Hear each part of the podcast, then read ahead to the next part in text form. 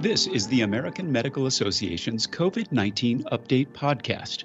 This is part of an ongoing series featuring critical insights from the physicians and healthcare professionals on the front lines of the pandemic. Hello, this is the American Medical Association's COVID 19 update. Today we're discussing the decision to pause distribution of the Johnson & Johnson COVID-19 vaccine. I'm joined today by Dr. Sandra Fryhofer, an internal medicine physician, adjunct associate professor of medicine at Emory University School of Medicine, and an AMA trustee uh, from Atlanta. Dr. Fryhofer is the AMA liaison to the CDC's Advisory Committee on Immunization Practices, or ACIP, and serves as the AMA's representative on the COVID 19 vaccine work group. I'm Todd Unger, AMA's Chief Experience Officer in Chicago. Uh, Dr. Fryhofer, uh, when we last spoke about the J&J single dose vaccine, it was good news. But just two days ago, we learned that distribution has been paused. Can you start by explaining, you know, specifically what prompted that decision? Well, a lot has happened since we last talked. On February 27, 2021, FDA authorized emergency use of Janssen's viral vector COVID vaccine for those age 18 and older. Now, Janssen is the pharmaceutical arm of Johnson & Johnson. This one dose and you're done option has been very popular. More than 6.8 million doses of the Janssen vaccine have already been administered in the US. But now, just six and a half weeks after its authorization, FDA and CDC called for a pause in Janssen vaccine administration a safety signal, signal in VAERS, which is CDC's vaccine adverse event reporting system, revealed a cluster of six patients with a rare type of blood clot, cerebral venous sinus thrombosis, AKA CVST, in combination with thrombocytopenia, really low platelet counts. So uh, let's talk about the facts around the individuals who have had these adverse reactions? Well, all six cases were women age 18 to 48. One of them died. All six patients had received Janssen's COVID vaccine within the previous two weeks. Now, these findings are very similar to recent European reports of unexpected blood clots in patients within weeks of receiving AstraZeneca's viral vector vaccine AstraZeneca's vaccine has not yet been authorized for use in the United States.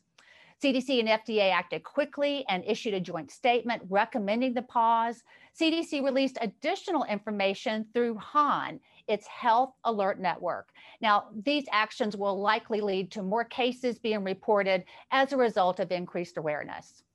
So you, you talk about the term pause how long should we you know expect to wait for more information? Can you give us some flavor of what pause means in this case? Well the pause means hold off on administer, administering this vaccine for now. It's a recommendation. It's not a mandate but it's being made out of an abundance of caution. Acip the advisory committee on immunization practice practices convened an emergency meeting on April 14th to review these safety concerns. And after presentations from Janssen Pharmaceuticals and the CDC, many ACIP committee members said they were not yet ready to vote on next steps. They needed more information in order to make an evidence based decision. So, no action vote was taken.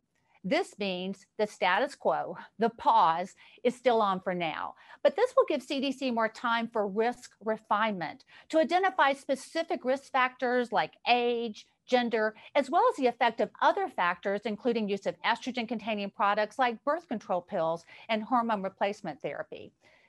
The pause is not indefinite. The plan is for ACIP to reconvene after additional risk refinement is completed, hopefully in about seven to 10 days. Okay.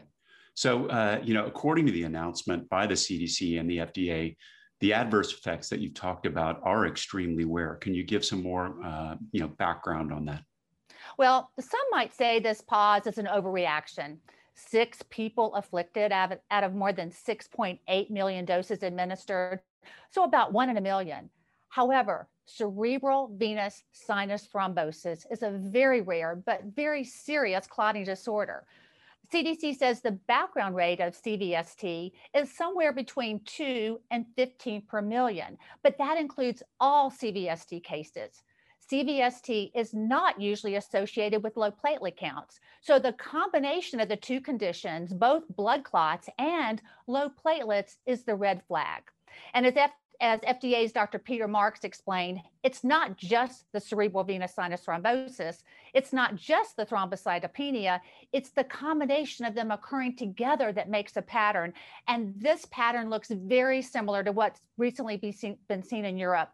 The proposed syndrome seen in Europe after the AstraZeneca vaccine has been given the acronym VIT, VITT, V I T T vaccine induced thrombotic thrombocytopenia.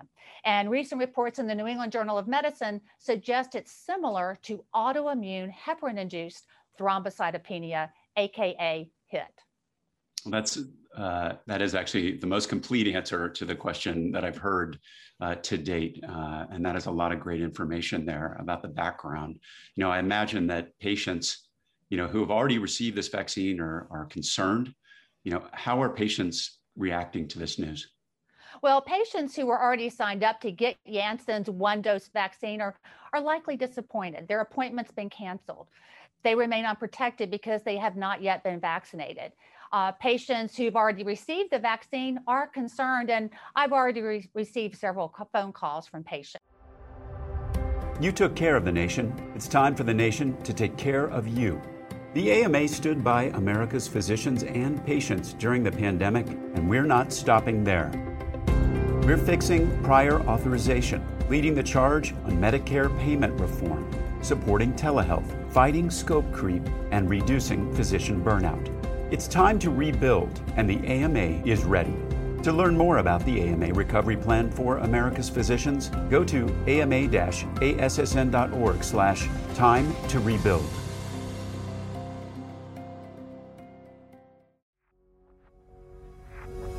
Medicine doesn't stand still, and at the AMA, neither do we. AMA members are physicians like you who are shaping the future of medicine. Become a member today and join the movement. Visit ama-assn.org slash moving medicine.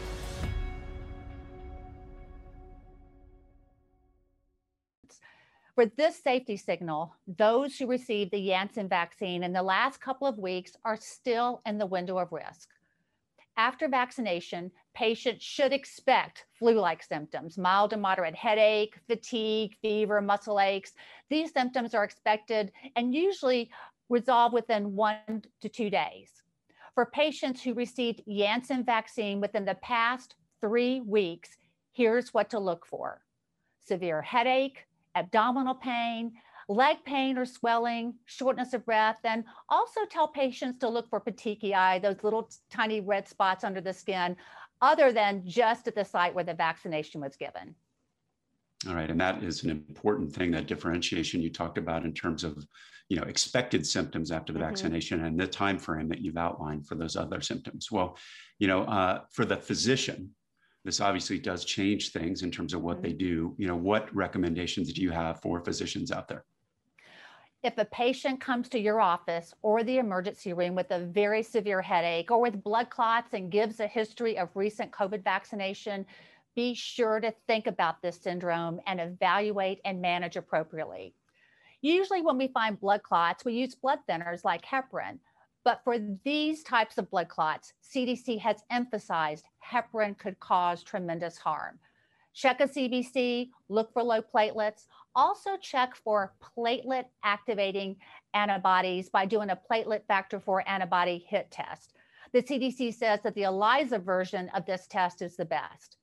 Do not, I repeat, do not treat with heparin unless hit testing for heparin induced thrombocytopenia is negative if the HIT testing is positive, or if you can't run this test, use non-heparin anticoagulants and high-dose IV immunoglobulin. These should be considered. And it's probably best to get a hematology consult. Excellent advice. Um, you know, the uh, one of the concerns uh, that you see out there is the impact uh, that the pause is uh, going to have on you know building patient trust in vaccines. How do you address that? This pause demonstrates honesty and transparency. It should inspire trust and confidence in the vaccine evaluation process. a safety signal concern was identified. CDC and FDA acted quickly. The vaccine safety surveillance system is working. This pause gives ACIP, the Advisory Committee on Immunization Practices, time to fully review the situation and make recommendations. That's so important. Um, you know, uh, you know, have we seen this kind of problem with other COVID vaccines that are authorized in the United States? Well, the United States has authorized use of two other safe and highly effective COVID vaccines, which use a completely different platform. Pfizer and Moderna's mRNA vaccines are com- work completely differently, and more than 180 million doses of mRNA COVID vaccines have been administered. There have been no reports of cerebral venous sinus thrombosis combined with thrombocytopenia in patients who have received mRNA vaccines by Pfizer or Moderna. I repeat, this rare but deadly combination of blood clots and low platelets has not been seen with Pfizer and Moderna mRNA COVID vaccines.